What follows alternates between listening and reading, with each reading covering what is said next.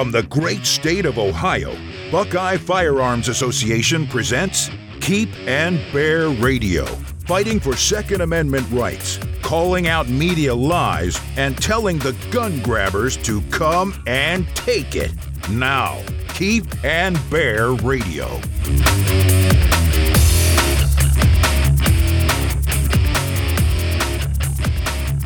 Russia has invaded Ukraine, and citizens are taking up arms to fight. What we're witnessing is a brutal, real-time demonstration of why gun ownership is at the core of a free people, and it should be obvious to everyone why it's not a privilege to be doled out by government, but a basic human right. Even the media is gushing over ordinary Ukrainian citizens carrying guns as if they've finally discovered the meaning of keep and bear arms after spending decades spitting in the face of American gun owners. That's what we're going to talk about on this episode of Keep and Bear Radio. I'm Dean Reek, Executive Director of Buckeye Firearms Association, and I'm joined by Rob Morse, author of the Slow Facts blog and co-host of the Polite Society podcast. Hi, Rob. Welcome to the podcast. It's a pleasure to be back with you, Dean. Thank you. Rob, uh, what I want to talk to you about today is the subject everyone's talking about, the Russian invasion of Ukraine, and specifically how the citizens are playing a part in this battle. But before we get started, something happened yesterday as we're recording this. Something big in Ohio. I'm wondering if you heard about it. Ohio legislators just sent a constitutional carry bill to the governor. And we are now, again, as we're recording this, I don't know when people are listening to this podcast, but as we're sitting here today, the governor is waiting to get this bill on his desk. And we are one pen stroke away from having constitutional carry in Ohio. Well, last night was Mardi Gras down here, Dean, the, the remnants of it. It's been going on for a week. Um, and I th- told everybody, no, no, it's not Mardi Gras. This is our celebration for you guys passing constitutional carry. Well, I guess we should come down there. Yeah, and celebrate. We do know how to celebrate down here.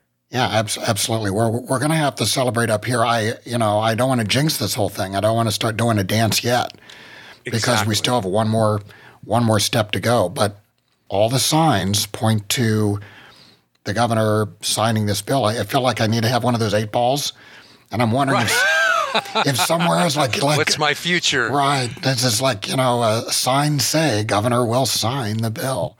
Uh, again, this is this is really exciting because we've been fighting for this for so long. We've been doing so much work on it, and it's it finally just happened yesterday.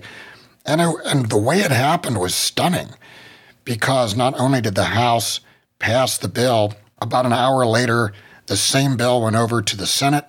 They concurred same day. Right. And well, and this yeah. is March, Rob.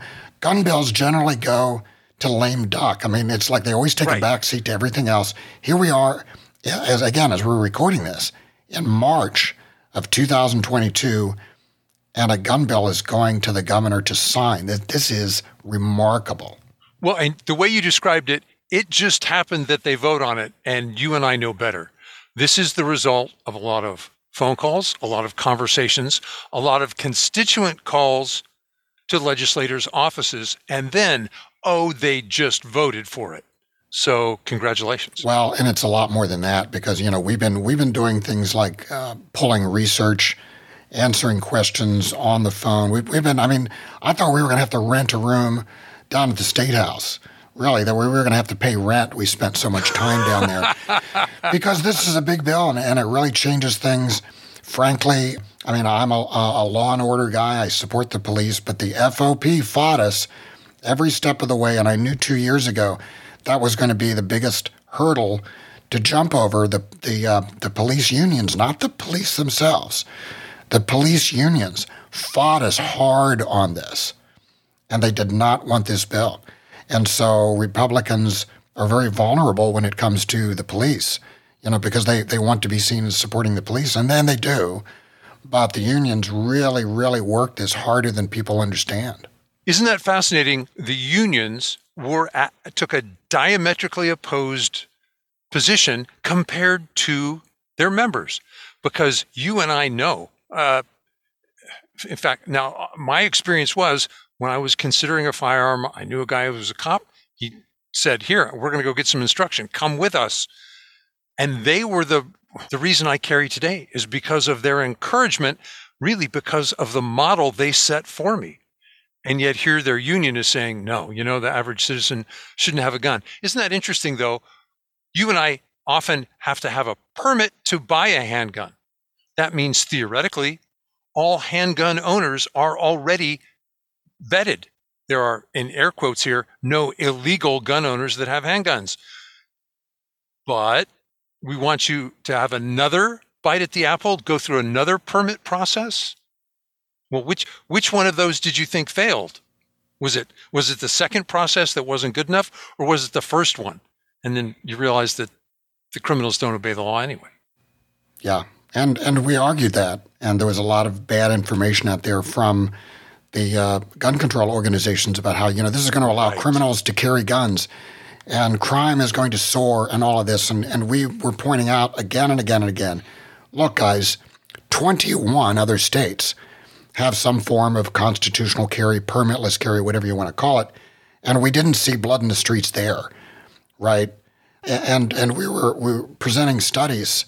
We had this one study from the American College of Surgeons. They, they studied this for thirty years. They found zero connection between these kind of laws and crime. And they and they basically said in the study, if you're wanting to work on crime, you need to look somewhere else other than passing laws. They came right out and said it. And so there's there's just no proof that this is going to lead to more crime. It's not dangerous for the police or anything else. So it's really disappointing. Frankly, the F O P has opposed every bill, every bill we've ever supported. Yeah. Well, but that I think those are the political leanings of the management of the police union. Now, Dean, I, I want to correct you or, or modify what you said slightly.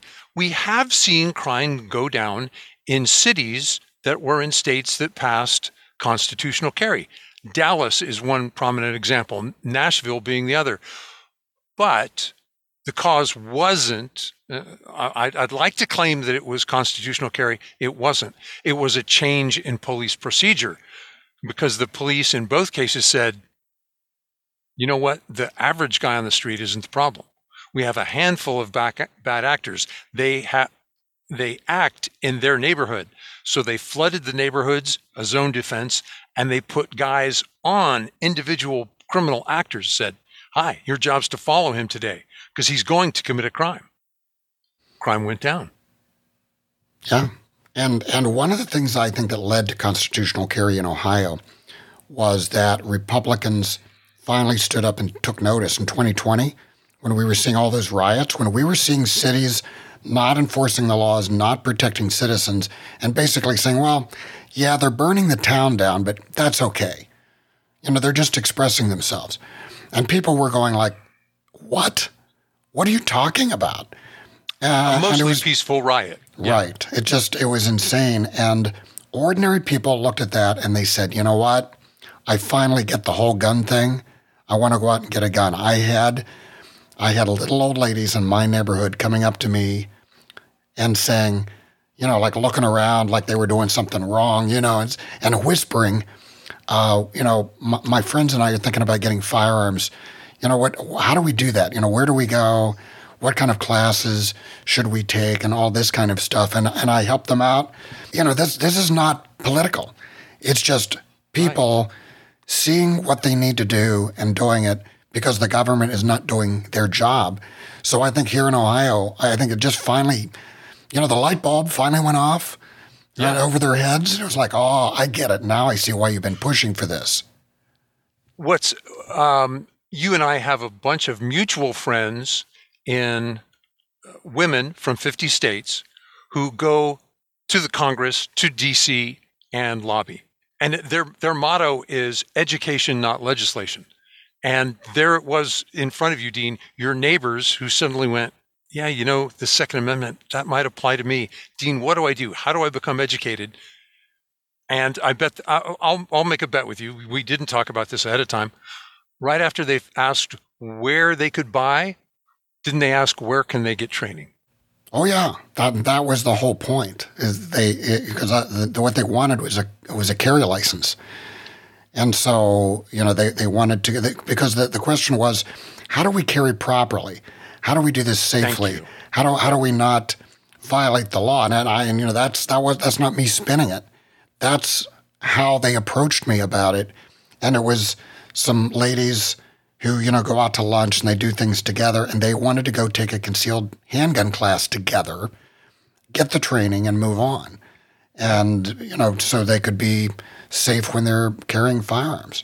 There are neighbors, that's, they really do owe you uh, a, a thank you, because their rights were protected because you were diligent for years, if not decades. So, Rob, we're really excited about this. We're hoping that that bill gets uh, signed into law, and it could happen literally at any time. But I want to change the topic now and get to what we were really going to talk about, which is this Russian invasion of Ukraine. Ah. And, um, wow, I mean, I, I didn't even know how to begin here. You know, we're watching this on T V because everything is videotaped now, right? I mean, everyone has their phone, their cameras everywhere. We're watching a major power invade a sovereign country. And what is really remarkable about this, I mean, that happens all the time, but we're getting to see it, and we're getting to see that not only are the military fighting the Russian army, but citizens, I mean, men and women, just ordinary people, are fighting as well. And I, I'm just stunned at, at how we're seeing this play out on T V. And let's put it in, in, in context. The population of Ukraine is forty million. So we have to add together some pretty large U S states to reach forty million. That's a significant population. And you're right, we're seeing it play out on video. We're seeing that you can send in special forces and blow up police stations. Of course, criminals then take advantage of that. But all of a sudden, the citizens are again the first responders to stop the criminal element during times of chaos. They certainly, uh, judging from so some of the photos, they're pretty effective against troops as well. I mean, you can stay in your armored vehicle for a while, but everybody knows eventually you got to come out. Yeah, and and what's going on uh, and, and what we saw right before Russia invaded, the Ukrainian parliament approved a law giving citizens permission to carry firearms and act in self-defense. So the laws, you know, are a little bit restrictive there, but they did this really quick turnaround. And according to reports, the Ukrainians just rushed to the gun stores. There, there are these long lines buying guns and ammo, and they were buying A R fifteens, A R tens, all of which sold out. And then the government started actually handing out firearms as well. One reporter I saw said something along the lines of, yeah, they're handing out guns like candy. And I, I've seen video of that where trucks would back up with firearms and people were walking up and they were taking rifles, and they're they're setting up uh, firearms classes, and they're learning how to do maneuvers. I mean, this is like right out of Red Dawn. You remember that movie? I do. Um, what's so odd is some of our our partisan media should have felt a twinge of hypocrisy.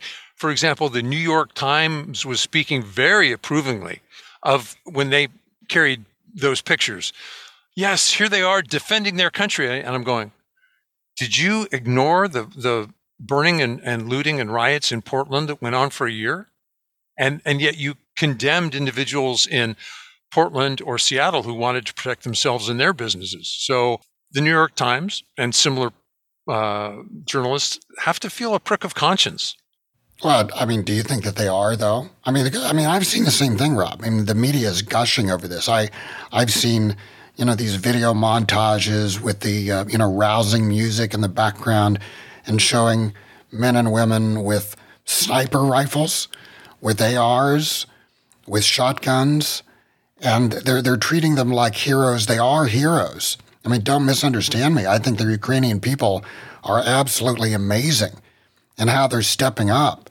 I saw on one report a married couple. They had just gotten married. They were, you know, a young man and a young woman, both standing there, And it's like their honeymoon was getting armed, getting trained, and fighting Russians.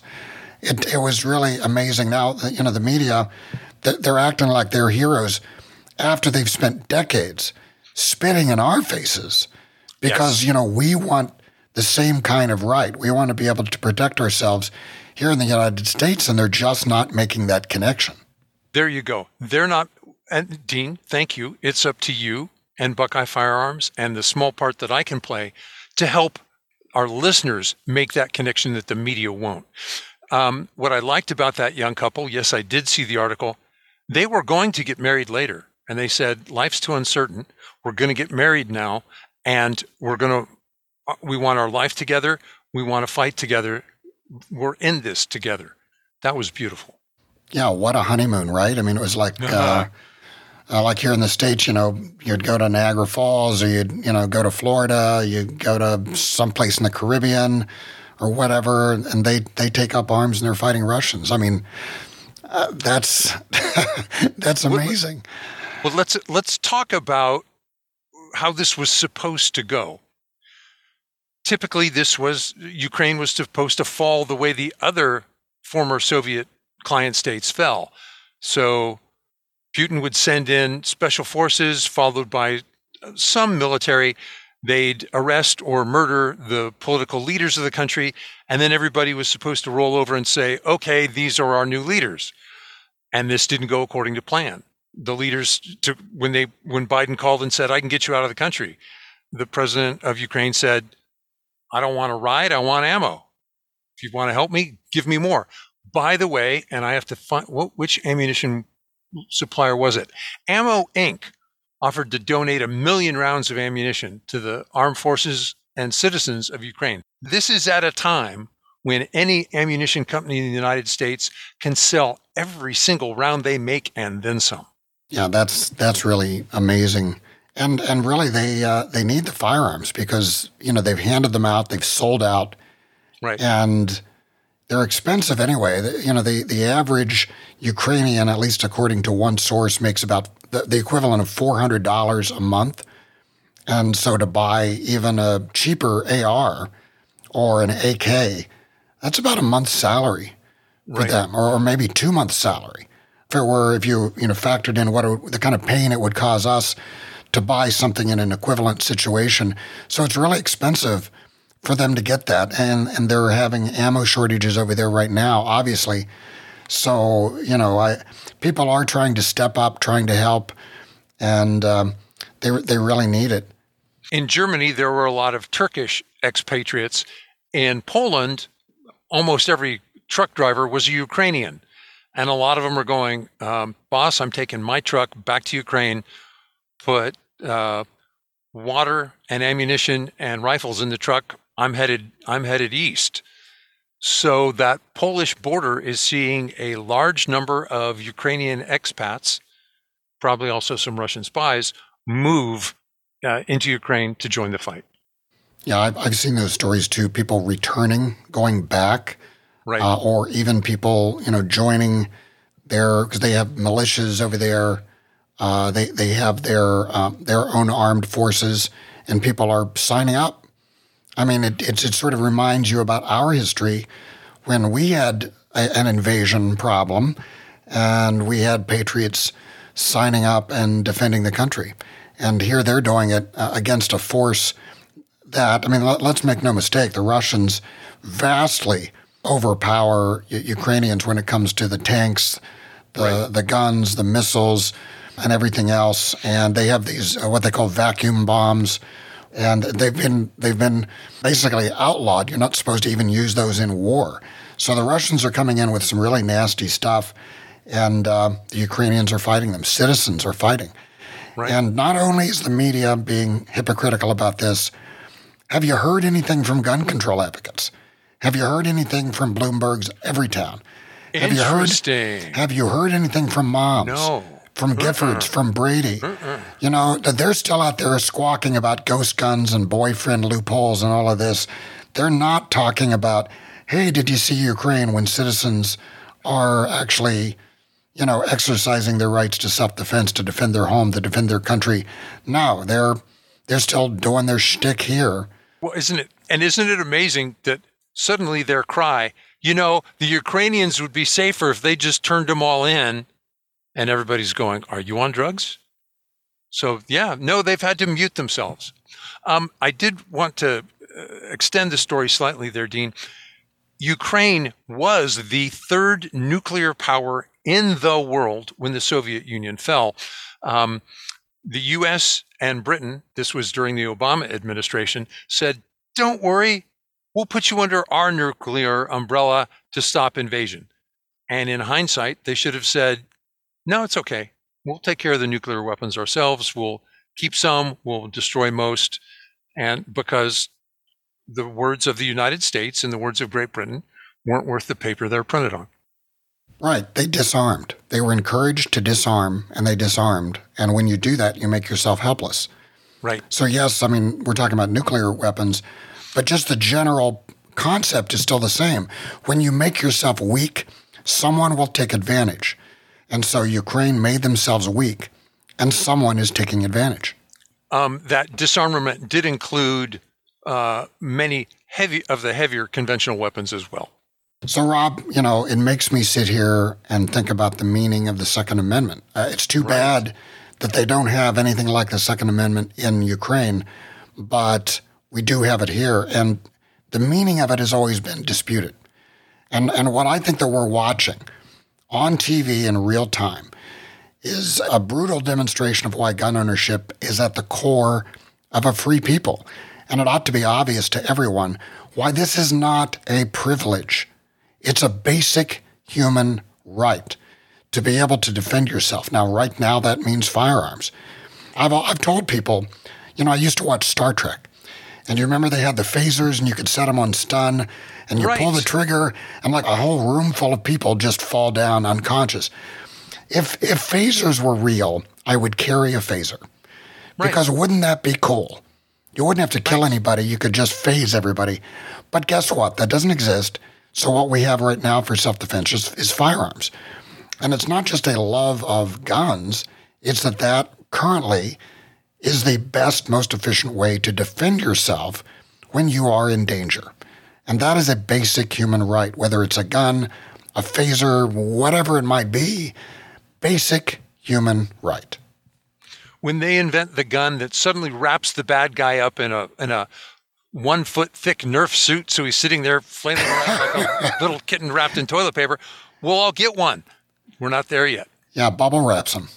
Yeah. There we go. The bubble and then, wrap. And gun. Then you can go up and taunt them and and, and, and pop and the pop bubbles them one at a time, and just right? like uh, yeah, like water torture. So the media has some catching up to do. What they won't do is what you're doing here is frame the discussion. Look, the reason Ukraine is vulnerable is because they disarmed their state, and uh, I like what the politicians were forced to do.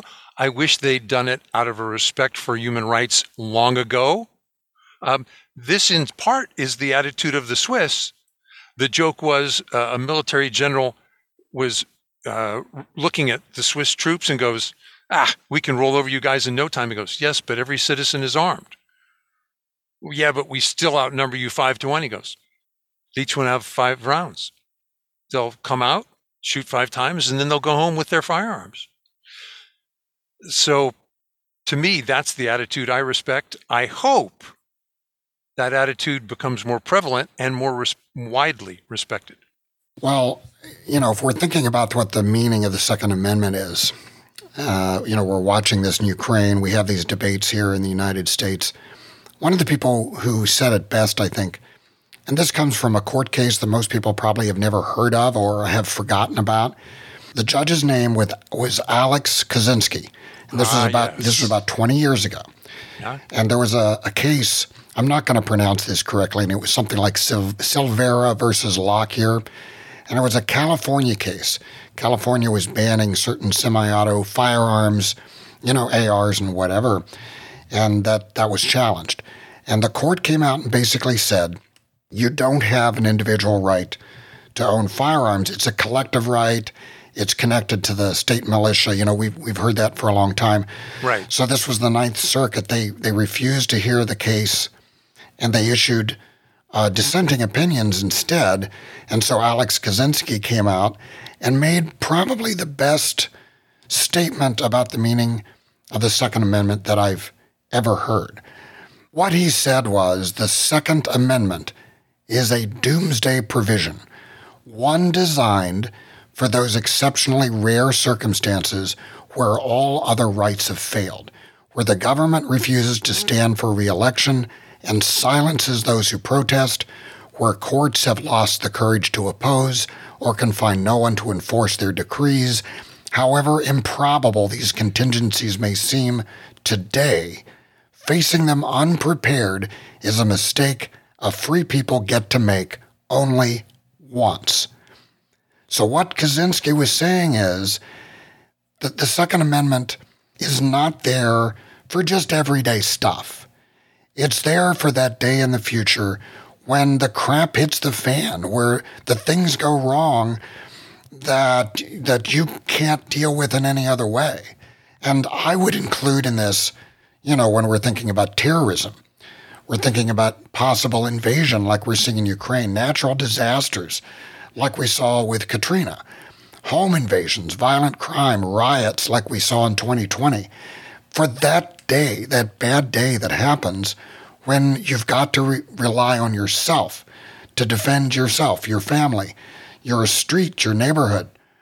And once you take away the firearms, once you take away the right to defend yourself, then it's gone, and it's gone forever.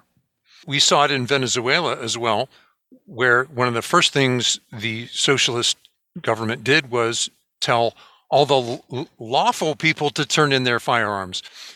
It's a, it's an old refrain. It's been played over and over again.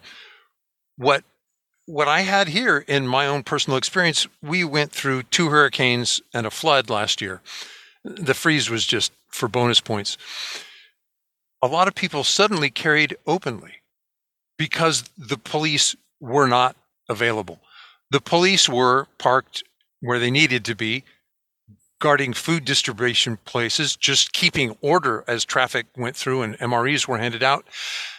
And then some of them were parked in front of firearms stores, sporting goods stores, to make sure they were not looted. We are the first responders, Dean. I knew a few people who were forced out of their homes, parts of the roof missing, and they would be looted. If there were lights on, if there were generators running, there was occasional looting. More likely, the looter was shot. That was a bad career choice. We and, and we saw people open carrying. That was a comfort to recognize that violence couldn't run rampant. Yeah, I mean, that's uh, that's the kind of thing that we always argue, that you can more or less trust your neighbors. You can trust citizens. I think that's really the dividing line when we have these debates. You listen to the, the gun grabbers when they testify, and they're basically coming right out and saying you can't trust people. If you have a gun, you're just one trigger pull away from becoming a murderer. That's what they think of gun owners.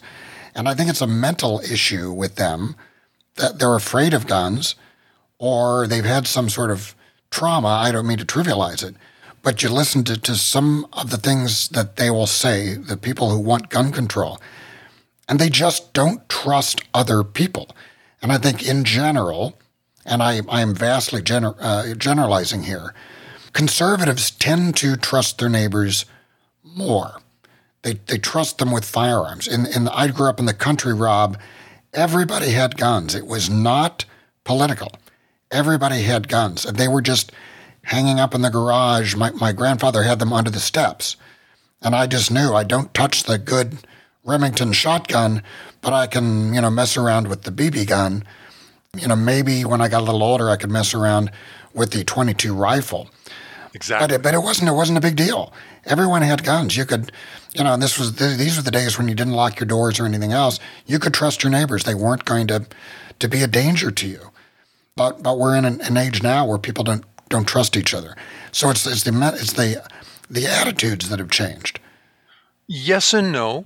I remember donating a eight window A C unit because a, a fr- power was out. You had the electrical energy you could make. They had a generator. I had a spare unit. And then you'd say, by the way, I've got a spare handgun. Do you need that too? No, I'm okay in that department. Okay, great. You're set. This is just, it, this is remarkable. I, I just, um, when I'm watching, this is the kind of thing that I've just never seen on T V. When I've seen wars, we've seen this before. We've not seen citizens being applauded for owning firearms. We've not watched them fight on T V. We've, there, there's sort of, I think it's an, it's a moment of potential education. But Rob, I've, I, I have to be honest with you. I don't think the media is going to get it.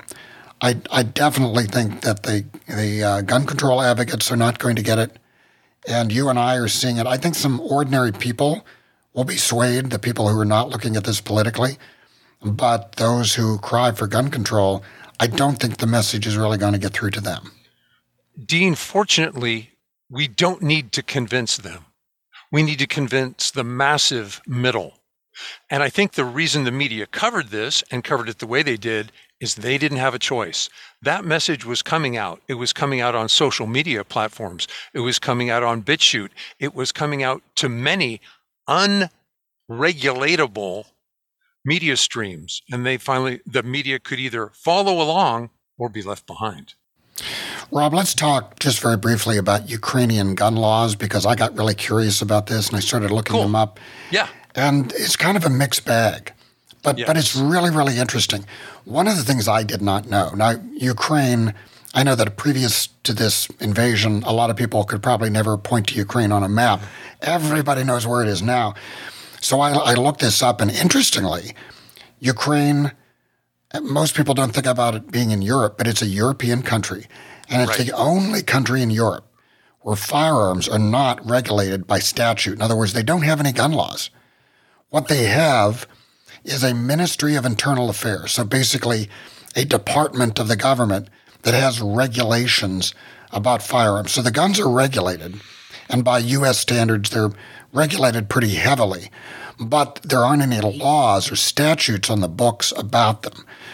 Now, from what I gathered, handguns are pretty much illegal except for target shooting. Uh, you can get uh, carry permits, although it's pretty difficult to do. You basically, it's May issue. You have to right. know somebody. Uh, so, you know, the elites, the rich people, politicians, whatever can get them. Ordinary people probably cannot. You do need a license to own a firearm. So it's sort of like in, in New York or in New Jersey. So you can get a license, and the age requirements are kind of interesting. You have to be twenty-five years of age for a rifle, twenty-one for a smoothbore weapon, in other words, shotgun, right. or eighteen for what they call cold or pneumatic weapons, so air guns or you know B B, yeah. B B guns, that that sort of thing. Pellet guns, right. So you can't have a criminal record, you can't have a history of domestic violence, uh, no mental illness. You have to have a good reason. So again, this is sounding like New York. You have to state what your reason is for owning the gun, target shooting, hunting, collection, whatever. Once you get the license, there are also state safe storage laws. You have to have a safe. The safe has to be installed correctly, and you have to keep your guns in the safe. So again, by American standards, we're listening to that. We're thinking, wow, that's that's pretty bad. But well, but but here's the kicker, Rob. Yeah. Rifles. This is really interesting. In the United States, what's the one thing that gun control advocates want to ban, like more than anything else, more than anything? The assault weapon, the, the evil, scary black rifle. Yeah, evil black rifles. Well, guess what? In Ukraine, citizens are permitted to own semi-automatic rifles and shotguns. You have to keep them stored properly. But they have no problem with A Rs. They have no right. problem with A Ks. Right. There are no magazine restrictions whatsoever, no caliber restrictions. If you have a fifty caliber, that's fine. Suppressors, no problem. So when it comes to modern sporting rifles, what we generally refer to as A Rs, A Ks, and all of that, Ukrainians have more freedom right now than California, New York, Massachusetts, and some other states. Isn't that interesting? Well, and, and when you say good reason, your good reason to own a firearm in California basically boils down to, have you donated to my political uh, reelection committee? For them, it's, yeah, I want to go target shooting. Where do you want to do it? Oh, my backyard. My buddy's got a, a field. We go there. Good enough. it's the the average person can meet the good reason requirement in Ukraine. New York, California, probably not. The one problem that they have, though, with uh, the A Rs, especially, not so much A Ks because they're less expensive, but the average income, according to one source I looked at, was about four hundred dollars a month, the equivalent of four hundred dollars a month in American right. dollars. So you're you're looking at a rifle that might be four hundred dollars, five hundred dollars, months, yeah. or maybe one thousand dollars. You know, this could be the equivalent. I just did some rough numbers. This is really hard math to figure out, you know, trying to compare one country to another. But it'd be like, well, I want an A R, and it's going to cost me five thousand dollars or more. That's right. a big price. And so that's why more Ukrainians don't have rifles over there. But, you know, when they announced this law change, the, the gun stores were just mobbed. I mean, people were lined up down the street buying out every single gun they had. And I predict that there will be a lot of firearms merchants taking truckloads of A Ks up to the western, the, the border of Ukraine and Poland, and the price of firearms will fall, will be driven up by need, but will be depressed by the surge of the legal and illegal market providing that need. I just think it's interesting that the one gun that they need the most, rifles, is the is the one gun that Ukraine seems to be okay with more than anything else. Right. And my my hope is, and, and I really mean this, I hope that Ukraine is going to learn the lesson. I hope that they're going to be successful in finally, at some point, this could be a long slog, but finally having the Russians leave, and I hope the Ukrainians are going to look at this and say, you know what, there's a lesson to be learned here. Let's maybe take a look at the gun regulations, and let's let's maybe make it easier for citizens to own guns, because you know what? This is a big, nasty world, and we've just had a real-world demonstration of what happens when people are disarmed. That's why we have the Second Amendment in the United States, because the Founding Fathers, when they were designing the Second Amendment, when they were thinking about those constitutional rights, this was really fresh in their mind. And, and they wanted citizens here. When things go wrong, they wanted citizens everywhere to have the ability to own firearms. Dean, let's underscore why. Part of it was, oh, they could be part of a military force.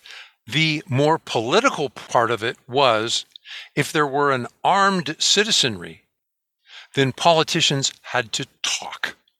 They couldn't do what Putin did and send in the army, because that would turn into a quagmire. The beauty of an armed citizenry is our politicians have to talk to us. They can't steamroller us. They can't issue decrees and and enforce compliance at the point of a, of their gun. And it's symbolic as well, because it's really about where does the power lie in a society? Is all the power with the government, you know, real and symbolic, or is the power with citizens? And when I look at politicians, when I, at our legislators, and I think, well, what? How do they view citizens? I use their approach to firearms as one of the big gauges on how they think about the public. If they don't trust the public, if basically their their idea is we can't trust ordinary people to have that much power, that tells me something important about them. Or if they say, no, I'm fine. I'm fine with people being armed. I'm fine with, with ordinary people having power, because firearms are real power. Now, I know this sounds conspiratorial.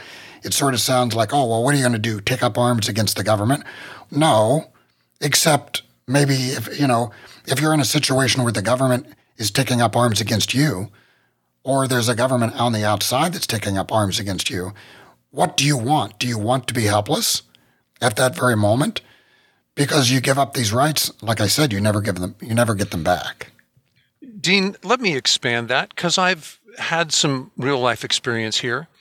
I've been places where there is no government. All it takes is fifteen inches of rain. All it takes is one hundred fifty miles an hour worth of wind. And suddenly, your neighbors and you are the law. And my neighbors were wonderful. As soon as they could, as soon as they cleaned, gutted their homes, what do you need? Who else needs help? My church is putting together a care mission to other uh, people in need. What can you contribute? So I have a very high opinion of my neighbors because I've seen how they've behaved when no one is watching. Rob, this is a little off topic, but this is something I've thought about. You know, I know a lot of sort of quote-unquote survivalists, and oh. the, the attitude very often is, you know, I want to have a cabin in the woods and be completely on my lo- my own and get away from other people and so on. You know what? In survival situations, yes, you want to have you want to have uh, toilet paper, you want to have food, you want to have water, you want to have firearms, you want to have all of that. You know what else you want to have? You want to have neighbors. You want to have friends. You want to have other people you can depend on. One of the key factors to survival is other people. So if there are people out there listening to this and you're sort of in that survivalist mindset, or even if you're just somebody who thinks, you know what, I'm going to get a month's worth of Mountain House and stick it in a closet and kind of be ready in case something happens, the power goes out or whatever. Think about your neighbors too. You really need to have good relationships with your neighbors because when things really go bad, they are going to be the best resource you have. Absolutely. one hundred percent. That's That's been my experience says you're one hundred percent correct, Dean. So, Rob, you know, we come back to this idea about the Second Amendment being a doomsday provision. Again, I really hope that people get the lesson. This is always the way that I've thought about the Second Amendment, that it was there for that dark day in the future that we can't predict, the moment when we're going to need to have those firearms uh, when we need them, and, and, and why you can't take them away and then suddenly have them at the last minute. I, I hate to be critical of Ukraine, but they did wait till the last minute to start handing out those guns. Right. And and if they had a Second Amendment, and if they had thought about this a little more carefully and prepared, and and people widely owned firearms already, they would have been they would have been prepared more than they were when Russia actually invaded. Let's let's expand that just a little. You are there as a first responder until the government as a second responder can get to you. Dean, that's true in every c- criminal assault. I'm not out to capture the criminal. I'm out to defend myself, my family, my neighbors, defend the innocent until, okay, here comes the police. They, they're responding to the nine one one call. I'm the first responder, and then the government will fill in. That's true in every context. Yeah, you're a power multiplier. Yeah, there we go. Right? And yeah. and whether it's uh, self-defense or uh, medical assistance, you know, I, I carry a little uh, medical bag. I've got some training. I carry a medical bag in my car. It's got a tourniquet. It has bandages. It has all kinds of, you know, even stuff for bee stings or whatever, because I know that I might be driving down the street. There's a terrible car accident. And I might be the first responder. There are a lot of ways to be a first responder if you're of the mindset that you, that you're a responsible adult and that you need to respond to situations quickly and efficiently. It's not just guns. It's it's a lot of stuff. It could be medicine. It could be just helping somebody change a tire. You, you never know what it's going to be. I think it leads you to be closer to other people and to think about, you know, your role in society. It's not the way that a lot of gun control advocates see gun guys as just, you know, fuds out in the woods, you know, trying to shoot that wascally wabbit. You know, that this is this is more about how we relate to each other. And I, I just don't think that they get how firearms plays into that. That they're they're they're not uh, connecting the dots the way you and I are, Rob. Dean, the people I've seen who out-prep the preppers are a bunch of our vets who've come home recently from live combat overseas, and they go, you know, I've seen what happens when vehicles get flipped over. They have a they have a medical kit that puts mine to shame, and they know how to use it. They don't think anything of using it. I've been on uh, outings with them, and I go, and if anything bad happens, I point my finger at them and say, start with them, because they know trauma care and have a, a proficiency in it that exceeds mine. Bless them. Rob, just to wrap up here, what do you think is going to happen in Ukraine? How is this going to play out? It's in doubt. We know that the truth will be the first casualty. It will be a contest to see who can spin the truth to the greatest degree. Russia will do horrific things and blame it on the Ukrainians. What we now have, on the other hand, our social media, everyone knows that the Russians are masters of propaganda. They've been lying so long that the people who have extensive dealings with the Russians expect to be lied to. They have no credibility. It's going to be fascinating, Dean. I don't know how to call it. You know, I have a love-hate relationship with social media. I, I do, admittedly, long for the days where there was no Facebook, no Twitter, and all of that, because people just get so spun up and there's all kinds of misinformation out there. But this is a situation where I love social media because Russia cannot control the message the way they used to, because everybody with a cell phone can now communicate with the entire world instantly. And so there's no such thing as, you know, these, these secrets of war. Everybody's watching it all the time, twenty-four hours a day. I think that's I think that's going to play a big part in this. I'm I'm really hoping that the Ukrainians can get through this, that they can continue to be as uh, forceful and as resolved as they are now. And I'm hoping that we're not going to see a gigantic body count. Dean, it was insightful, some of the commentary that we've had coming out, because there's very little difference between the southern Russians and the Ukrainians. Many of the Ukrainians are effectively Russian refugees. They said, I've, I've lived under the Soviet system. I wanted this better. That's not to say that Ukrainian politics is Snow White. There, there are plenty of political machinations going on. But rather than that lack of sharp distinction between the Soviets and the Ukrainians, that underscores an affiliation. So what the Russians fear is that the citizens will look at Soviet soldiers and go, why the heck are you doing this to us? You're just like us. We decided to come down here, and now you're invading us. You should be ashamed. Um, as someone called that, the Ukrainian grandmother uh, bony finger uh, political maneuver. We'll find out how effective that is. It may be as effective as an A K. I think there's more to it than that. My opinion is, from just what, from what I've seen on T V, I don't think the Russian soldiers, number one, knew what they were getting into. Uh, I've heard rumors that they thought that this was just some sort of military maneuver, like a training mission. And wow. number number two, I don't think that their heart's in it. I think that they're kind of going through the motion because of exactly what you said. They're thinking, wow, I'm here killing my brothers and sisters. I don't think that their hearts are in it. I think they're doing what they're told. They're probably doing the minimum. I saw a video of a small squad going into a town. One of their soldiers was killed. They were with a armored vehicle, and the moment that one soldier was killed, they retreated. They backed up. They were backing out of town. Now, if they were really serious, they wouldn't have done that. They were, they would have uh, moved forward. A lot of the Russians, I've heard, are not well-trained. I, and, and, Rob, I don't think their heart's in it. I don't think they're motivated to do what Putin wants them to do. That's, again, that leads me to fear that Putin will create massacres and blame it on the Ukrainians. Um, that's right up his alley. I mean, he was the head of their Secret Service, uh, uh, their C I A. We'll, we'll see how this plays out. And now there was one uh, bright link.